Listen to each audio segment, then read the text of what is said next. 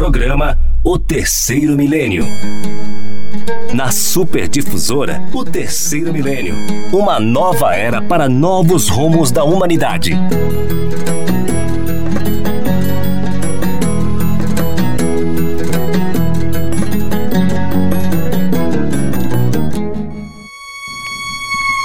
Muito bom dia, caro e querido ouvinte da Rádio Superdifusora de Itapetininga. Hoje, dia 3 de setembro de 2023, às 11 horas 2 minutos, estamos iniciando mais uma edição do programa O Terceiro Milênio, uma nova era para novos rumos da humanidade. E teremos como tema central da nossa conversa de hoje aquilo que está dito por Jesus no Evangelho de João, a partir do capítulo 14, de versículos 1 e seguintes, há muitas moradas na casa do Pai. Ali Jesus se expressa desta maneira e nós traremos a você, ouvinte, e a nós mesmos, a oportunidade de tratarmos a respeito deste tema, que é do Evangelho mas que sempre traz alguma dificuldade no entendimento, na sua interpretação.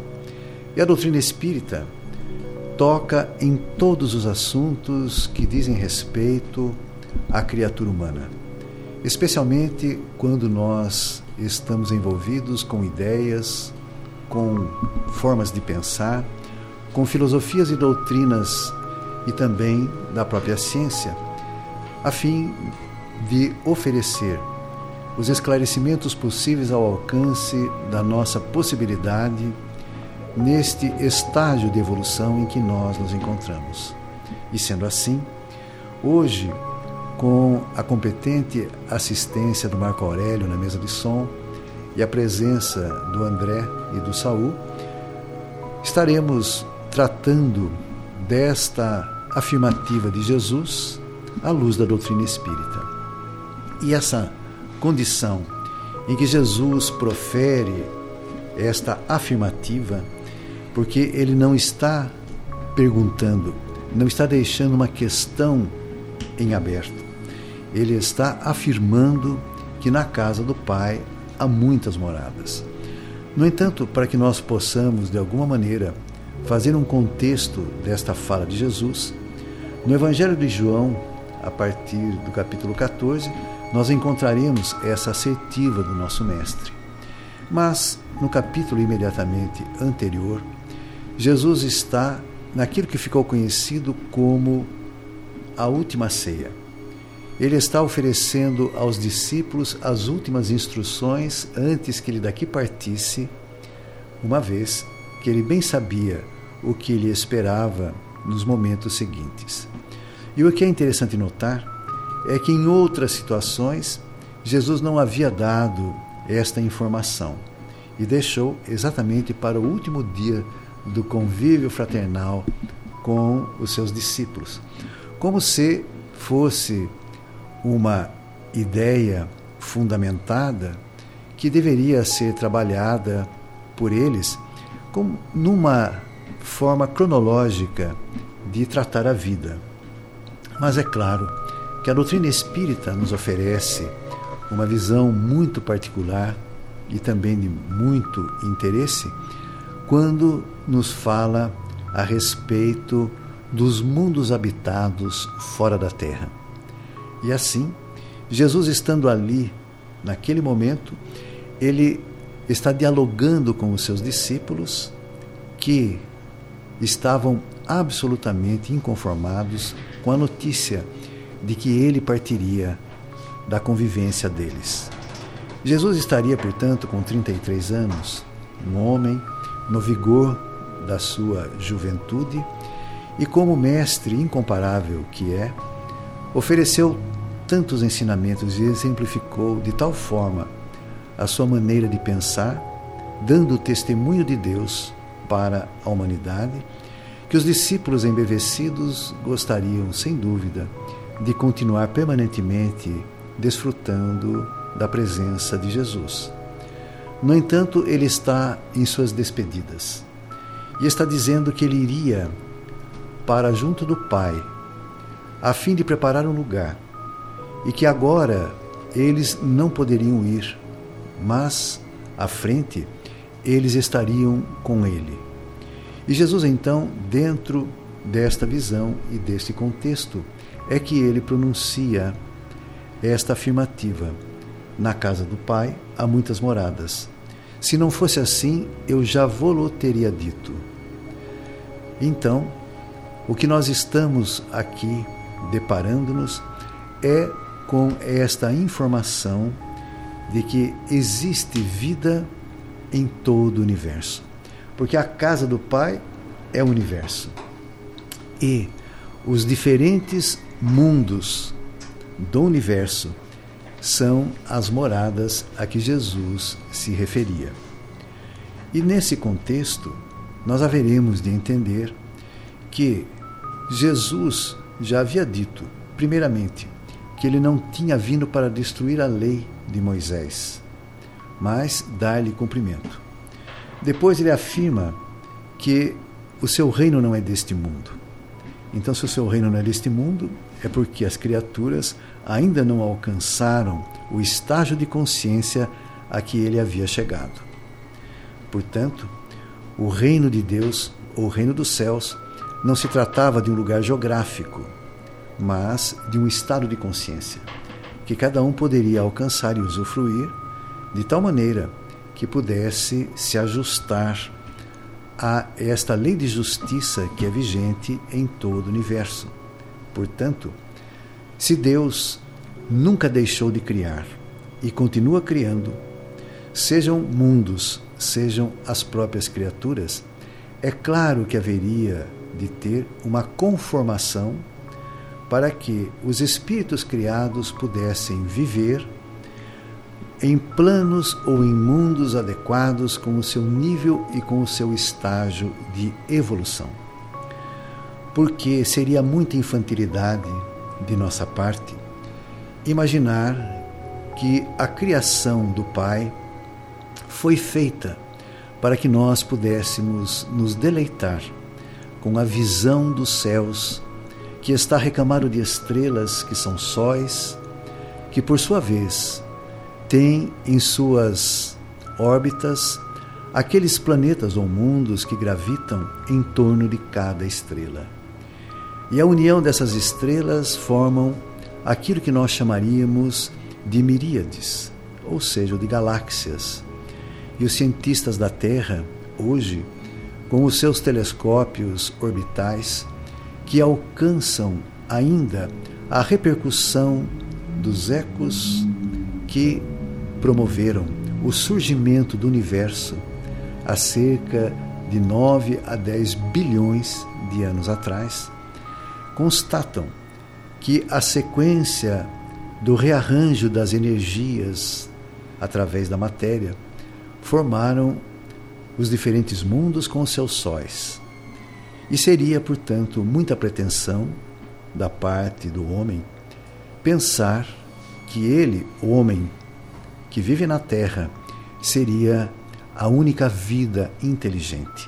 Que Deus teria feito todo o universo que hoje os cientistas dizem que são multiversos, porque é tão grandiosa esta obra que a cada dia se encontram milhões de novos universos.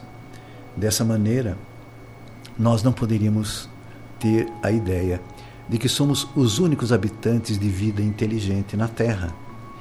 Então, há que se ter essa noção de que os mundos têm que ser habitados, porque Deus não os criaria sem finalidade. É dessa forma que um cientista astrônomo, que já não está entre nós, chamado Carl Sagan, fez um exercício de estatística e de raciocínio matemático. Ele dizia assim: Imaginemos que o Sol, essa estrela, que possui os planetas de nosso sistema, e que se nesses planetas não houvesse vida inteligente senão na Terra, então nós teríamos que, em relação a essa estrela, existe, portanto, a constatação de que há vida entre nove planetas. Esse número já mudou, porque alguns planetas deixaram de sê-lo atualmente. Mas na época, Nós poderíamos dizer assim que a probabilidade de encontrar vida em torno de uma estrela que tem os planetas que gravitam em sua órbita seria de uma chance em nove, considerando que a Terra seria o único planeta com vida inteligente. Mas se nós levássemos essa estatística que Carl Sagan oferece para o nosso raciocínio, nós poderíamos dizer que existem trilhões de estrelas no universo. E, portanto, por uma inferência estatística de probabilidade, nós teríamos que cada estrela teria pelo menos a chance de ter vida inteligente em um deles para cada nove planetas existentes. À época de Carl Sagan, não havia ainda uma constatação concreta e aceita na comunidade científica de que haveriam planetas orbitando em torno de outras estrelas. Mas hoje, isto já é uma realidade. Já se constatou cientificamente, matematicamente, astronomicamente, que há outros planetas em torno de outras estrelas. E agora nós voltamos ao nosso mundo e voltamos ao Evangelho. E começamos a compreender o que Jesus quis dizer quando ele afirmou nas despedidas com os seus apóstolos: Na casa do Pai há muitas moradas. Se não fosse assim, eu já vou teria dito. Então, feito essa introdução, em nosso tema de hoje, nós vamos buscar a participação dos nossos amigos, o André e o Saul, dirigindo ao André a seguinte questão, André. O Espiritismo acredita em vida fora da Terra? Bom dia, André. Bom dia, Miguel. Bom dia, Saul. Bom dia, Marco Aurélio, a todos os queridos ouvintes da Rádio Difusora. O Espiritismo é, vem, assim como está no contexto dessa passagem, né? É, há muitas moradas na casa do meu pai, logo nesse diálogo, chamado também o, o, o diálogo do cenáculo, né? Que antecede aí a a prisão de Jesus, nesse, nesse texto, Jesus, ele, a fim de complementar o seu consolo, ele diz que convocaria ao Pai a vinda de um consolador, né? E a proposta do Espiritismo é esse consolo, mas não um consolo mais místico, e sim aquele que evoca a razão das coisas, como bem você colocou nessa introdução maravilhosa de como a mente humana mais capacitada hoje consegue aliar todos esses conhecimentos científicos a uma só causa e essa causa só pode ser inteligente. O espiritismo declara que sim, já não assim como uma ciência espiritual reveladora, mas sim uma continuação de todos de toda a cultura que buscava o conhecimento espiritual nas estrelas. Isso não foi algo inusitado. A doutrina espírita só trouxe em palavras mais inteligíveis para o conhecimento atual e trouxe no bojo do seu conhecimento, obviamente, o pensamento do Cristo, né? E quando os espíritos superiores nos trazem esse ensinamento, eles dizem que sim, e que esses mundos não de forma absoluta, mas de forma relativa, podem ser diferenciados em suas categorias evolutivas, assim como ao progresso espiritual de cada ser, ao progresso de cada mundo. Né? E de forma relativa, ele elenca cinco tipos de mundos possíveis existentes. Né? Aliás, se a gente for observar bem, na obra de Kardec, não só no Evangelho segundo o Espiritismo, nós percebemos que Kardec trouxe um sexto tipo de mundo né? Mas vamos lá, iniciando, ele diz que para os espíritos ainda primitivos, eles compõem o mundo primitivo. E aí ele deixa é, ele deixa claro do que compõe as almas desse mundo. Ele fala que são as almas que estão nas suas primeiras encarnações, que ainda tem pouca noção é, moral, do senso moral e espiritual. Depois vem o mundo em que nós estamos encaixados, que é o mundo de provas e expiações, né? que ainda o mal sobrepõe o bem. E a gente aprendendo com a espiritualidade, isso porque muitos de nós ainda nos mantemos em neutralidade, não porque a maioria é, ainda é, violenta, agressiva e má, mas sim porque a grande maioria ainda é neutro a fazer o bem. E com os ensinos de Jesus nós sabemos que aquele que se abstém de realizar uma boa ação está contribuindo para que o mal é, se expanda, né? E daí vem nos ensinando que há os mundos regeneradores, onde as almas ainda têm expiações, mas que ali já há um refrigério, nós possamos ali reaver novas energias para é como se fosse um posto de abastecimento de refrigério para que nós possamos aí dar continuidade às nossas tarefas, mas aí com uma visão menos materialista, né? Depois ele vem esclarecer sobre os mundos felizes, onde aí o bem sobrepõe ao mal. E daí aqueles que estavam na neutralidade partiram para uma ação mais concreta no bem. E depois os mundos felizes, que são as moradas é, dos espíritos totalmente depurados. Quando eu falo totalmente depurados, ainda distantes de Deus, né? Há muita essa confusão que trouxeram até em algumas culturas religiosas quando vê Jesus e ele fala que ele e o Pai são um só. E daí confunde Deus com Jesus e chamam-se Jesus de Deus e fica nessa confusão. Também, muito embora a nossa pouca é, é, qualificação no que concerne aos conceitos espirituais, ao que é transcendental. Então, ainda é válido essa apreensão humana, mas hoje, com a doutrina espírita, com as ciências, percebemos que Jesus, ele é o nosso irmão mais velho. Ele é o nosso irmão de caminhada que já passou por essas etapas e assim, compreendendo e retratando totalmente as leis divinas, vem como missionário, como aquele que cuida de nós com tanto carinho, nos demonstrando como fazer. Por isso, nessa passagem, ele fala sobre ser o caminho, a verdade e a vida. E é interessante que num determinado momento ele fala sobre ninguém vem ao Pai senão por mim. Ele não fala ninguém vai ao Pai, deixando claro aí um outro aspecto desse conceito de mundos que nós vamos tratar aqui hoje, desse mundo íntimo, porque Jesus ali ele de forma simples, mas de tão grandiosa filosoficamente, ele está dizendo que na questão de consciência basta que eu apreenda que eu saiba e não somente acredite das leis divinas, eu as, eu, eu as execute, eu já estou em Deus, eu já estou na lei divina. Então por isso que ele fala: ninguém vem ao Pai, ninguém vai, porque senão tem aquela ideia de que Deus está no centro galáctico ou no centro de toda a criação do universo. Não, Deus está em toda parte, Deus está em todo momento. E isso é, vem nos concretizar esse conhecimento racional que a doutrina, a doutrina espírita nos dá, como Miguel estava bem colocando. É, há uma estimativa, ou são várias estimativas científicas, né, de que há mais ou menos 200 bilhões de galáxias no nosso universo. Hoje se concebe multi-universos, né, mas há, havia essa estimativa, e de que cada galáxia 100 bilhões de sóis. Só fazendo essa conjectura podemos pensar, puxa, mas Deus criaria tudo isso e que cada sol contém os seus planetas. Tudo isso somente para nós observarmos a beleza de toda essa construção, de toda a lógica dessa construção. E daí vai que agora nós vamos comentar um pouco desse, desse sexto aspecto de mundo, que seria o mundo transitório. Que às vezes as pessoas acabam, nós mesmos acabamos confundindo que nós estamos num período de transição planetária.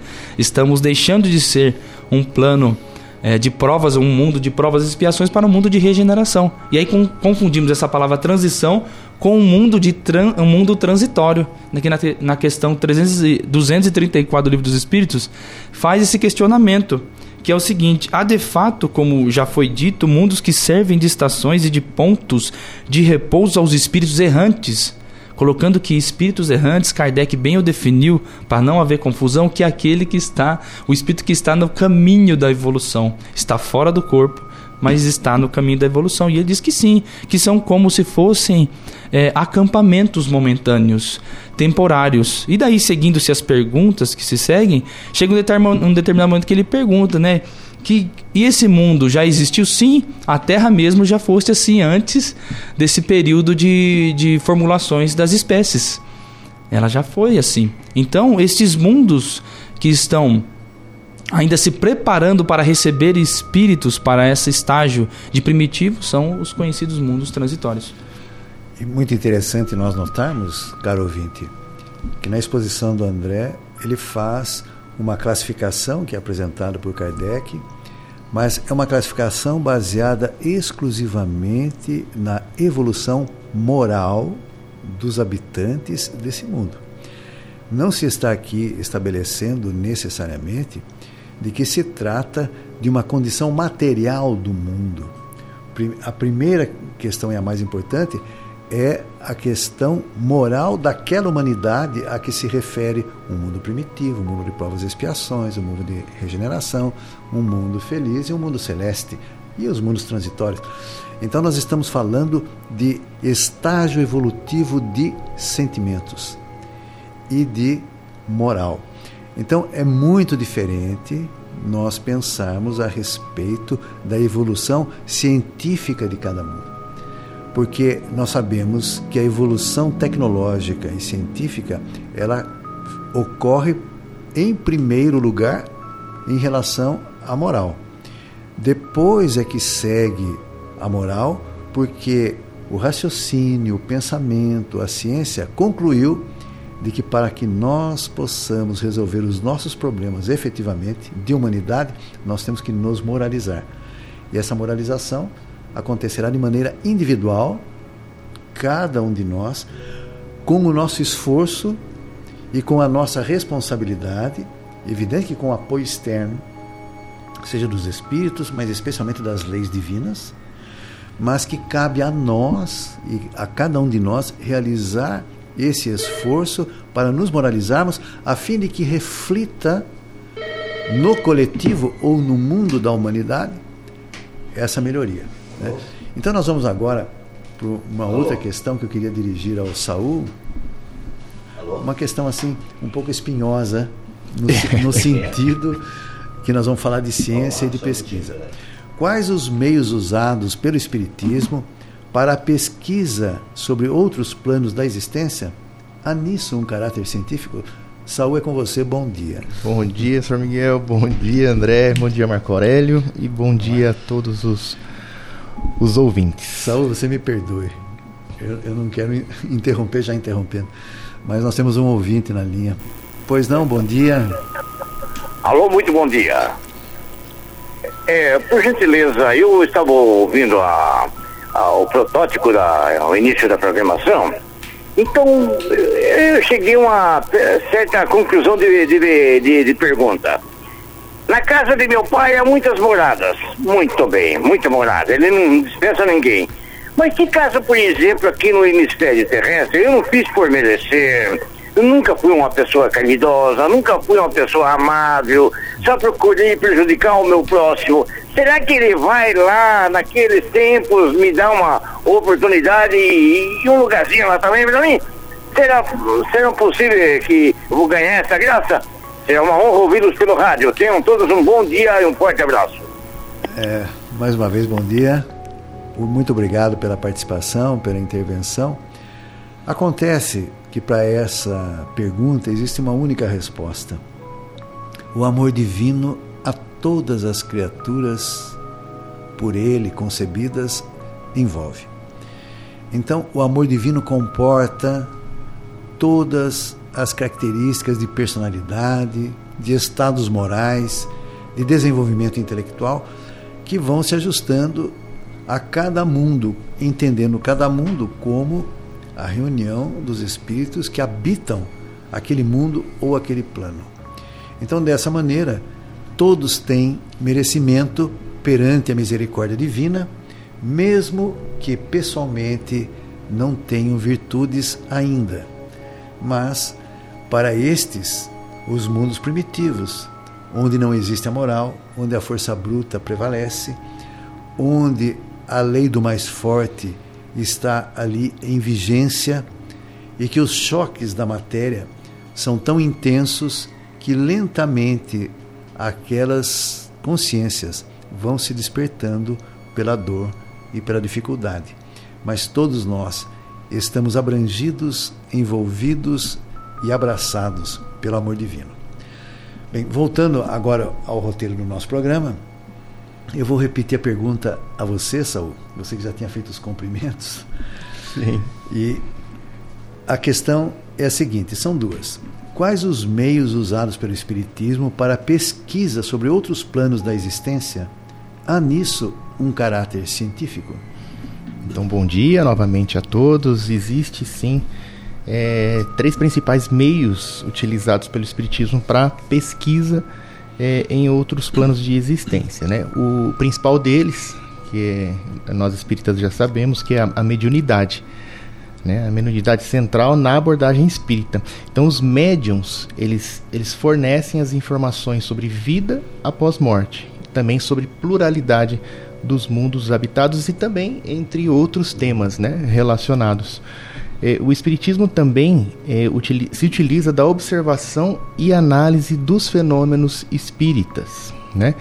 Então, esse é, é envolve essa, a observação e análise de fenômenos, fenômenos como materialização é, de espíritos, como psicografia, como psicofonia e entre muitos outros existentes. E é, um dos principais também são os estudos né, das, das obras básicas do Espiritismo. Então a literatura espírita é muito vasta e principalmente as obras, em particular de Allan Kardec, é, nos ajuda bastante. Né? Ela é usada como base de compreensão é, para que a gente possa entender a respeito da, da mediunidade, entre outras questões. É, em relação ao caráter científico, eu queria até aqui pedir é, a, a, ajuda do senhor Miguel para que a gente possa esclarecer, inclusive para quem, para o nosso ouvinte, é aquele que faz uma, pesqui, uma, uma pesquisa primária a respeito do, do espiritismo e, e às vezes percebe é, algumas reservas do, do, na verdade, da comunidade científica né, em, em, em relação ao, ao espiritismo. Sendo que o espiritismo é conhecido por ser ciência, por envolver ciência, filosofia né, e, e religião. Então, nós espíritas sabemos que nas obras básicas de Kardec existem todas as, compro as comprovações suficientes para que a gente possa entender a respeito da, da mediunidade. E aí, devolvendo para o senhor Miguel, é, será que existe por falta da comunidade científica é, uma falta de estudo das obras básicas de Kardec? Ou talvez algumas reservas em relação à, à consideração desses fatos? Bem, a questão científica dentro do espiritismo, ela tem que ser colocada de uma forma que nós não venhamos a confundir os objetivos da ciência acadêmica e oficial com a ciência espírita. Primeiramente, a ciência acadêmica esta que busca, de fato, desvendar aquilo que são as dúvidas, as conjecturas da comunidade científica e do pensamento humano, se utilizam de métodos para analisar as leis físicas que dizem respeito ao nosso plano, ou seja, ao nosso estágio. Por desvendar as leis físicas que regem nossas vidas, é que os cientistas, portanto, se afastam, como deve ser nesse estágio, das leis espirituais. Agora, a doutrina espírita trata da observação do fenômeno que são relacionados às leis espirituais. E daí, primeiramente, a grande dificuldade dos cientistas regulares das academias, das universidades, dos institutos de pesquisa de aceitarem a proposta espírita, porque normalmente eles querem aplicar o conhecimento e o método científico das leis da matéria para constatar a realidade das leis espirituais. Então são incompatíveis, porque são matérias em estágios diferentes de manifestação e de vibração. Então, dessa maneira, o Espiritismo busca observar fenômenos e, aqui vem um, um fato importante: a doutrina espírita é uma revelação.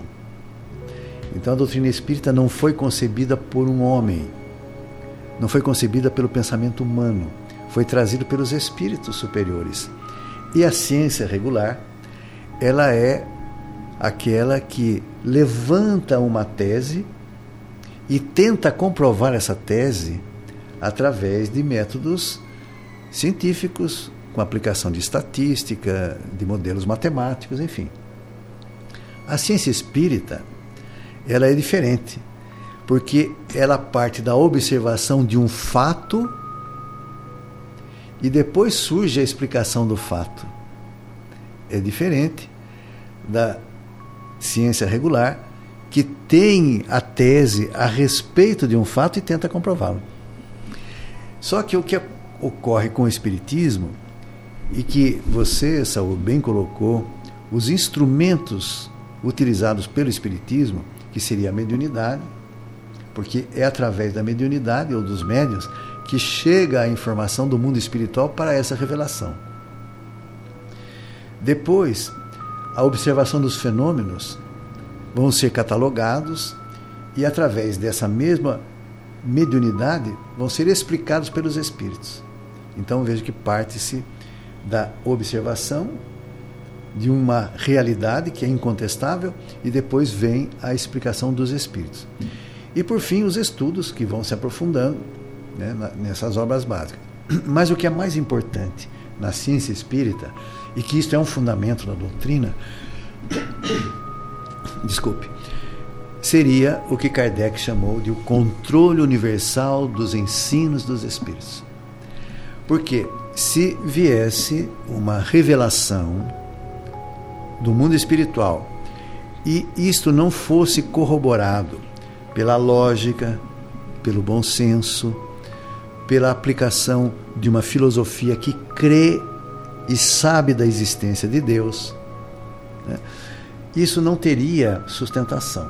Então vejam, quando o Kardec ouve falar dos mundos habitados, são os espíritos que trazem essa informação. Mas o que é interessante, ele se comunicava com uma centena de médiums que viviam em países distantes da França que falavam idiomas diferentes, que não se conheciam entre si e que, enviando para Kardec, que era poliglota, Kardec falava cinco idiomas, inclusive o português, quando desencarnou.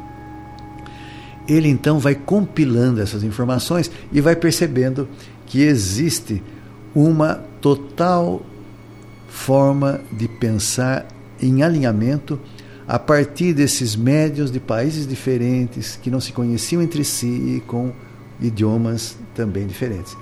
Então ele vê ali que há essa unidade de vistas e a partir disso ele vai submeter agora a questão filosófica para ver se não existe uma divergência, a uma questão moral com a presença de Deus, porque aqui é outro ponto.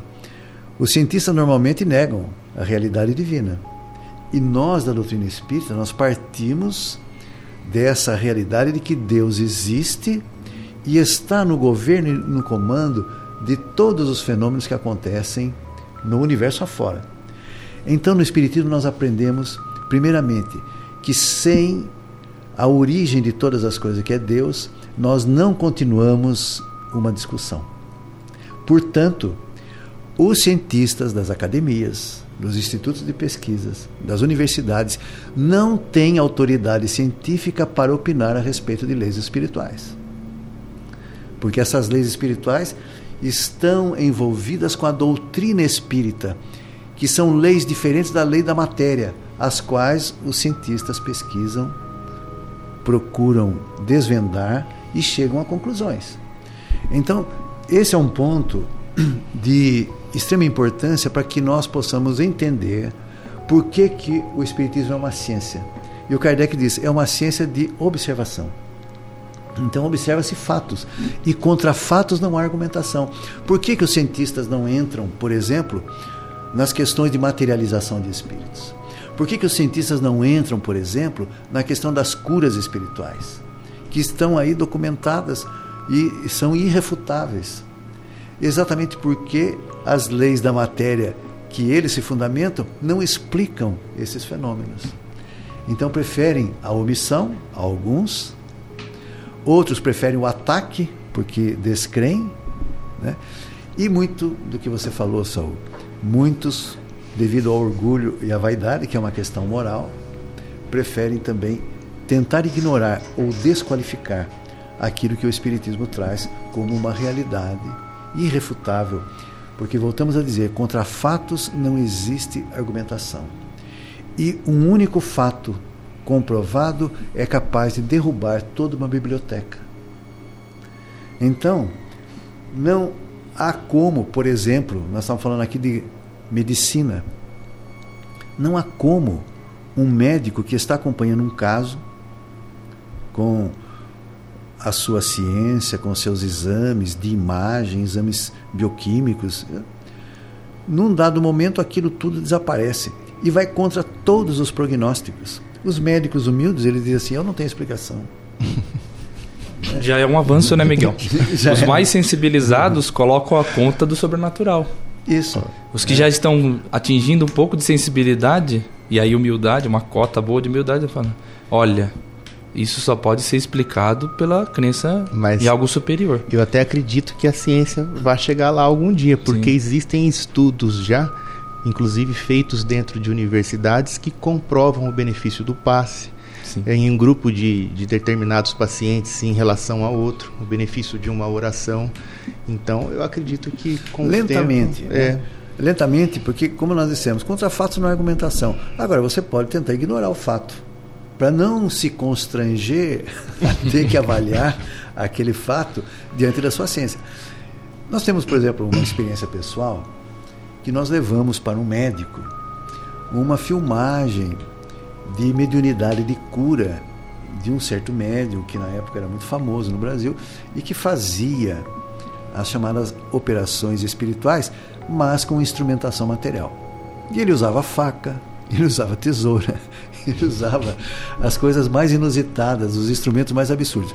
Não usava anestesia, não fazia asepsia e os pacientes tinham o que se chama analgesia, ou seja, eles eram operados, inclusive do coração, né, com instrumentos mais absurdos, como por exemplo uma serra elétrica que cortava os ossos e o paciente estava ali lendo uma página do Evangelho. Né? E nós vimos o sangue jorrar, assim com muita descrição, nas páginas do livro que o homem estava lendo. Era uma filmagem. Levei isso para um médico. Levei isso para um médico. E nós ficamos ali durante uma hora assistindo aqueles absurdos. Como, por exemplo, pegar uma tesoura, colocar entre as vértebras de um paciente e bater, assim, de uma, de uma maneira absolutamente assim inesperada. Depois terminou essa filmagem, né? Nós perguntamos, e aí, o que, que o senhor acha? Ele deu uma explicação muito interessante. Ele falou: Eu acho que tudo isso é mentira e que nós estamos todos aqui hipnotizados com isso. então, é, é, é, uma maneira. Quer dizer, então, existe explicação para tudo. Agora, o que é importante e o que o caráter científico exige do pesquisador é que ele não tenha preconceitos sobre um fato desconhecido. Esse é o ponto que o André estava colocando a respeito da humildade. Né? Então, Diante disso, André, qual seria o mundo principal? O mundo material ou o mundo espiritual? Eu queria que você falasse um pouco dos mundos invisíveis que estão no nosso mundo. ah, interessante, né, Miguel? A doutrina espírita. Quando a gente fala doutrina espírita, é todo esse, esse conteúdo que o Miguel nos trouxe bem detalhadamente, né? Os espíritos superiores nos trazem essas informações de que o nosso mundo verdadeiro é o um mundo espiritual, né? O Cristo sempre deixou claro isso, né? Que nos impactássemos pelo o que há no mundo físico, mas que não nos preocupemos é, muito, né? Por isso que ele diz nesse início, né, do capítulo estudado de hoje, não turbe o vosso coração. Ou seja, há as preocupações do mundo, mas aqui é um termo de experiência. Né? O mundo real é o nosso mundo de origem, que é o mundo espiritual. Né? E em nosso planeta há diversas é, é, condições vibratórias hoje bem analisadas até por alguns campos da ciência, não aceita em muito, em, na, na grande maioria da área acadêmica, mas há pesquisadores, cientistas mesmo, percorrendo esses conhecimentos, né? Em que os mundos são interpostos. E aí vem um questionamento, mas eles são é, incompreendíveis, não sensíveis a olho nu? Como podemos, poderemos é, testificar? Como Miguel bem trouxe, ainda não temos equipamento de análise para que possamos identificar esses mundos interpostos. Mas a espiritualidade vem nos explicar que são condições vibratórias que essas moradas, às vezes localizadas como colônias espirituais, como André Luiz é, nas psicografias de Chico Xavier, vem trazer essa, essas informações espirituais e que lá são colônias que trabalham em favor daqueles que estão chegando ali do desencarne, da morte, como é conhecida, e o espírito tem esse tempo de preparação, ambientação e logo após isso, recolhimento de instruções para novas oportunidades na terra, né? E Jesus, ele retrata muito bem essas questões quando ele fala para nós vivermos no mundo sem pertencer a ele. Ou seja, já vamos nos preparando para nos desmaterializar, porque a finalidade precípua é que aprendamos o campo moral, aprendamos a viver em comunidade com esse novo conceito que é nos preocupar e nos amar de verdade. E eu acho muito válido é, trazer uma obra é, muito recente do Divaldo Franco com Manuel Filomeno de Miranda que chama é, Mundo, Mundo de Regeneração. A caminho do mundo. A caminho do mundo de regeneração. Isso mesmo, Miguel. Obrigado que vem tratar desse assunto que foi colocado hoje aqui, da transição planetária, em que existem esses planos extracorpóreos de preparação de espíritos mais avançados que nós, intelectualmente e moralmente, que vêm contribuir para esse momento com o nosso planeta. E esses planos espirituais são de preparação para estas almas sofrer uma adaptação, e diga-se de passagem, é, acompanhando as leis de caridade e fraternidade, a fim de que hoje, já muitos deles reencarnados e agora vindo em massa segundo a obra, para, que, para contribuir na modificação genética, física mesmo, e também, obviamente, moral, como foi bem colocado aqui, né?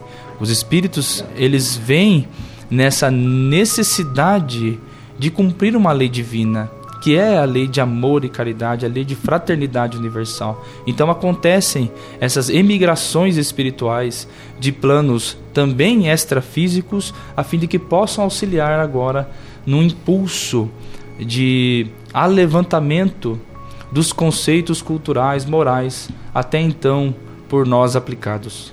Sim, e, e nós percebemos também, André, um questionamento a respeito de vida nos planos invisíveis da própria terra.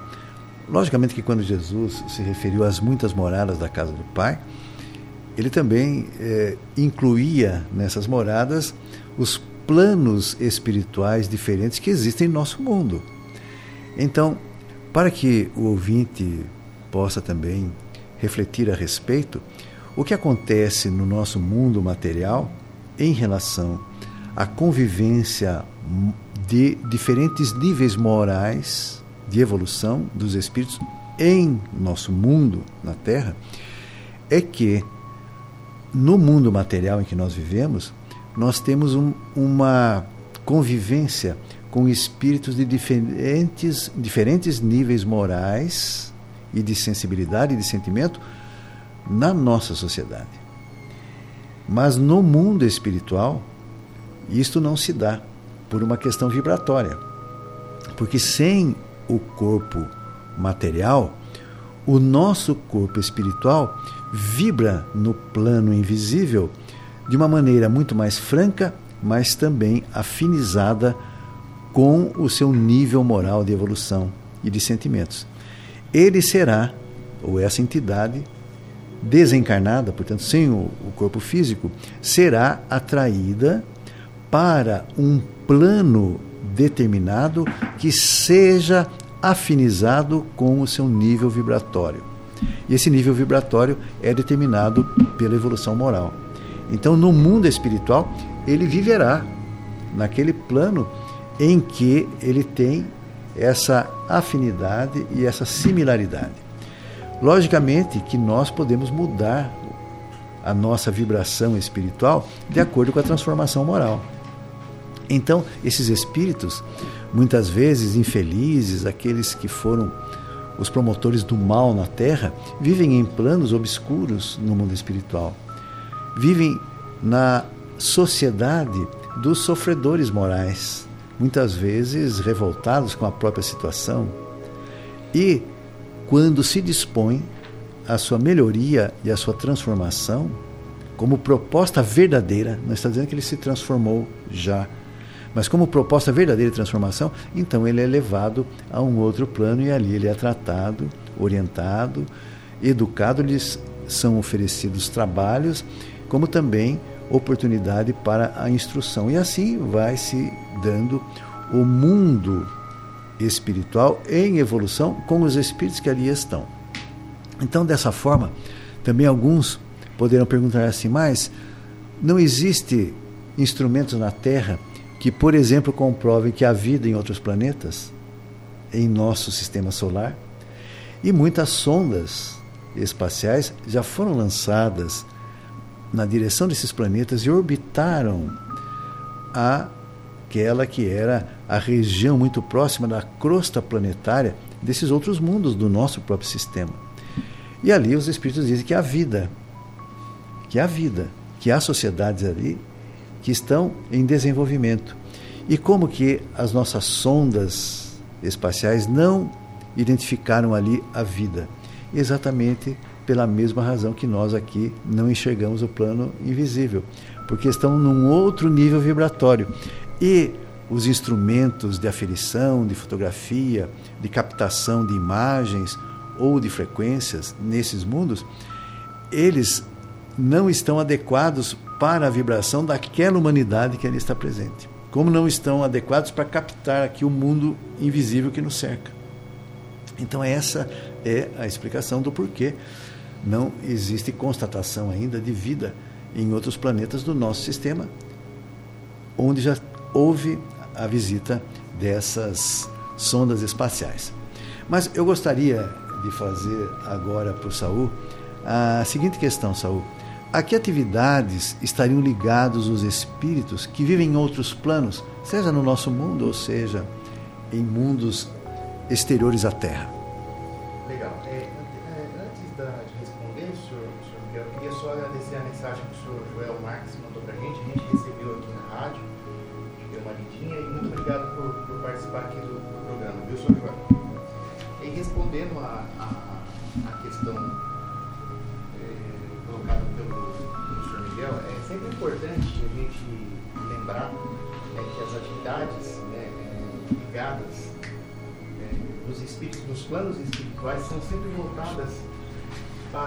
Para o progresso.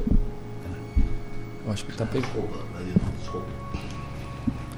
Então, retornando é, a, a, a, resposta a, da, feita da pergunta direcionada pelo senhor Miguel, né? É sempre importante a gente notar que as atividades dos espíritos nos planos espirituais são voltadas sempre para a busca do progresso moral e espiritual, espiritual sempre promovendo também o bem e, e a caridade.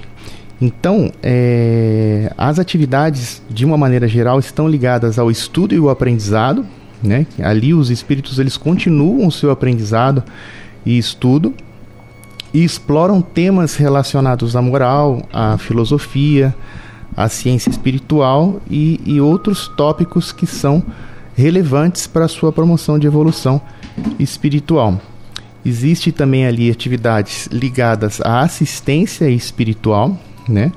É, nesse caso, aqueles espíritos que são mais evoluídos, que se dedicam é, aos outros que se encontram é, em níveis inferiores.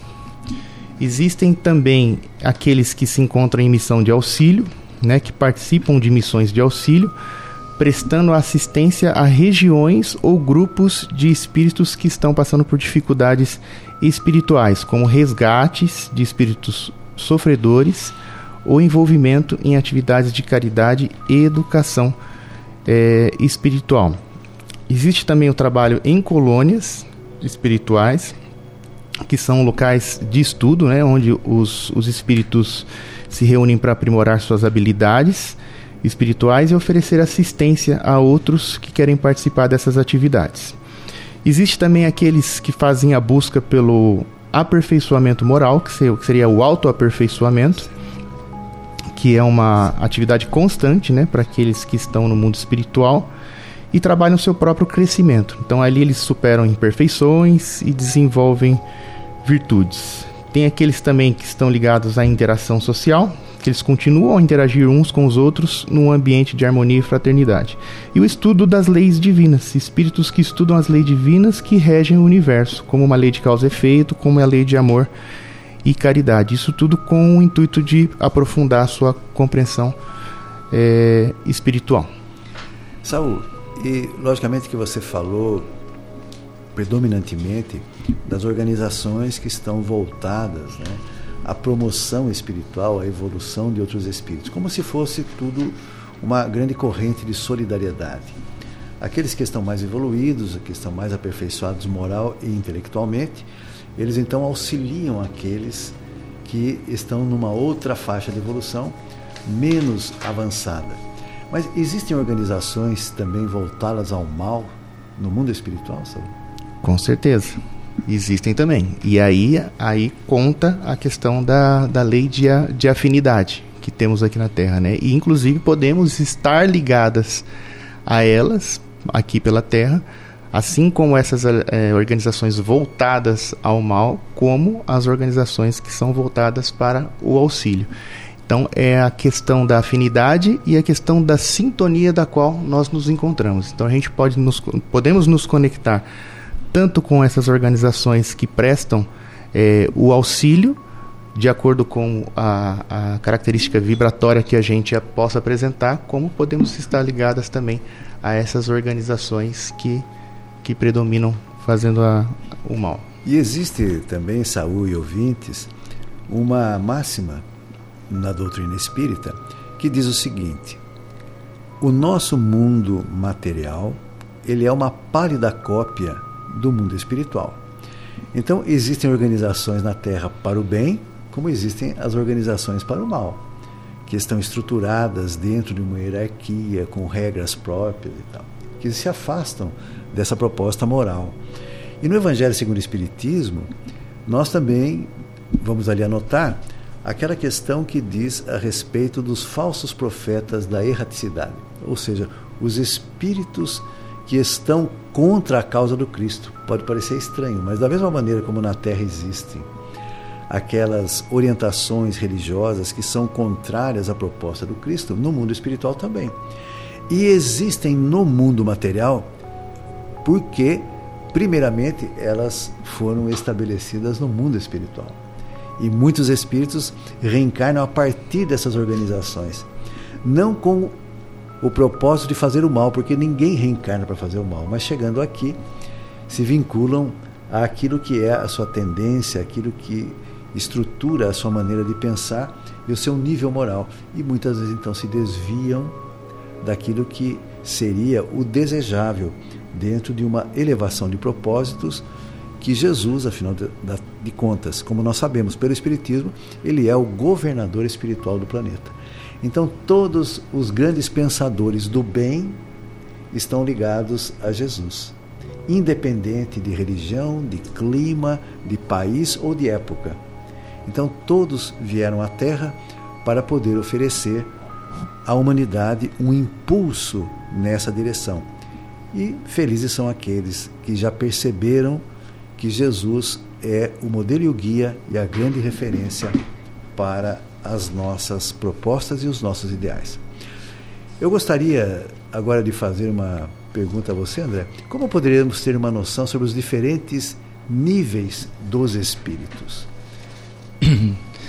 É pelo feedback que eles nos dão, né? É, como foi bem dito, nós não temos instrumentos de aferição da composição, digamos, psicofísica, né, perispiritual, como aprendemos com o espiritismo, é, não temos como analisar a, a, o que está na mente, dentro da mente, dos pensamentos, assim como até dos encarnados não os temos, é, é pela, pelo feedback que o Espírito dá, né? Pela compreensão, pela compreensão daquele feedback que o Espírito nos dá. Quando se está dialogando com o Espírito e percebe que as suas preocupações, as suas buscas estão ligadas mais às questões materiais, ou seja, o Espírito vai se encaixar é, na ordem de espírito que está mais preocupado com as questões muitas vezes levianas, com as suas, é, com as suas quedas morais, com os seus vícios morais. E de outro ponto é os espíritos que estão preocupados com as questões de ordem moral, nos trazem informações, um lenitivo de consolo.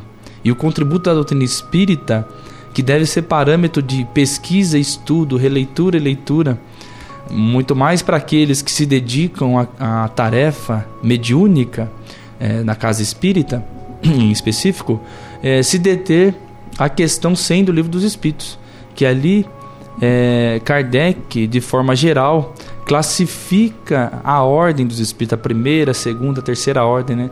Começa pela terceira ordem, que são ali os espíritos imperfeitos, e ele vai uma subclassificação de qual comportamento e vício é, traz em seu em sua consciência, em seus costumes o espírito. Aí você vai, nós vamos identificando o teor da mensagem dos espíritos, né? É uma coisa muito interessante que traz ali no livro dos médiuns, que é, é, é muito bom observar. Kardec trouxe é, praticamente no final do livro algumas mensagens. Eu não lembro bem o nome que ele dá mas é, analisando e observando é, os ditos desses espíritos, as informações que, que eles trazem, e, e, ele tem em suas análises, em suas observações, que os espíritos benévolos sempre trazem um consolo e pouco se preocupam é, em identificar-se com nomes pomposos e conhecidos pela humanidade. E alguns deles ali, é, atrapalhadamente, assinam como se fosse Jesus Cristo. Assinam, né? Jesus Cristo. Mas daí você vai no, no, no, que está contendo a mensagem, percebemos uma consciência ali mais preocupada, uma mistura daquilo que Jesus trouxe no seu evangelho com aquilo que é mais preocupação com o mundo físico, com a matéria. E é assim que a doutrina espírita traz é, um enriquecimento para a observação desses nossos irmãos desencarnados e para nós mesmos daqui a um tempo que estaremos desencarnados, né? É um fato que é irrefutável, não tem como, né? É uma estada aqui de é, para alguns privilegiados de 80, 90, 100 anos, né? E depois nós retornaremos para o mundo espiritual. Mas é assim que a doutrina espírita traz esse contributo para identificar né? E sempre que nos perdemos nesse conteúdo é sempre observar é, as instruções de Kardec, né? Na, na, sua base. Se o espírito traz no seu bojo a informação mais depurada, mais desmaterializada, com preocupações de instruções de questão moral, possivelmente esse espírito é de ordem superior. Se é a preocupação imediatista, é, com conflitos materiais, aí nós devemos ficar atento com as informações. Não que não seja importante, mas seja importante para que a gente possa analisar e identificar. Muito bem. Já estamos chegando ao final do nosso programa. Existe aqui mais uma pergunta a ser respondida na, em nossa pauta e nós pediríamos ao Saul que nos concedesse a sua visão, Saul, a respeito da seguinte questão: Jesus ofereceu alguma referência sobre o mundo espiritual? Ou seja, no Evangelho existe alguma coisa que fala sobre o mundo espiritual ou esse outro plano? Sim, sim. Inclusive que é o tema aqui do nosso da nossa conversa de hoje, né? Quando ele diz: Na casa de meu pai há muitas moradas, a passagem de, João 14, 2. Então, essa é uma passagem que é interpretada aqui pelo, pelo Espiritismo como uma referência à pluralidade dos, dos, dos mundos habitados, né? Mas também não, não tem somente esta passagem, tem muitas outras, né? Por exemplo, a cada um segundo as suas obras, né? Que ele faz referência à lei de causa e efeito. e às vezes um efeito não desta vida, né? porém de, de, de outras. Quando ele fala também da parábola de do rico e Lázaro. Então acho que são as principais assim que a gente pode é, mostrar hoje para o pessoal de casa. Muito bem. E assim nós vamos então nos encaminhando para o final desse programa, onde tivemos o tema Há muitas moradas na casa do Pai que é um dito de Jesus que se encontra nos seus evangelhos, especialmente no Evangelho de João, e que esperamos ter oferecido a você, ouvinte, elementos para uma reflexão em torno desta realidade, de que nós não somos daqui. Nós provimos de um outro mundo, o mundo espiritual, e aqui nos corporificamos na terra para estabelecer a continuidade do nosso processo de aperfeiçoamento, de evolução. Assim, quando Jesus nos dá, através da Boa Nova, os seus evangelhos, uma referência para os nossos passos na terra, estamos cumprindo a vontade de Deus que Jesus veio nos trazer como meta e como objetivo. Assim, o nosso programa tem como proposta exatamente levar a um pensamento espírita através da codificação de Allan Kardec e estaríamos sempre oferecendo àqueles que se interessem as casas espíritas da nossa cidade para a busca de um aprofundamento naquilo que a doutrina nos oferece como resposta aos nossos questionamentos. Encerramos assim mais uma edição do programa O Terceiro Milênio, uma nova era para novos rumos da humanidade. Desejando a você, ouvinte, um ótimo final de domingo e que a semana que entra seja plena de realizações no bem. Assim, nos despedimos, desejando estar com você no próximo domingo, às 11 horas, para um novo encontro, a fim de tratarmos a respeito da visão espírita da vida e do ser humano. Até lá!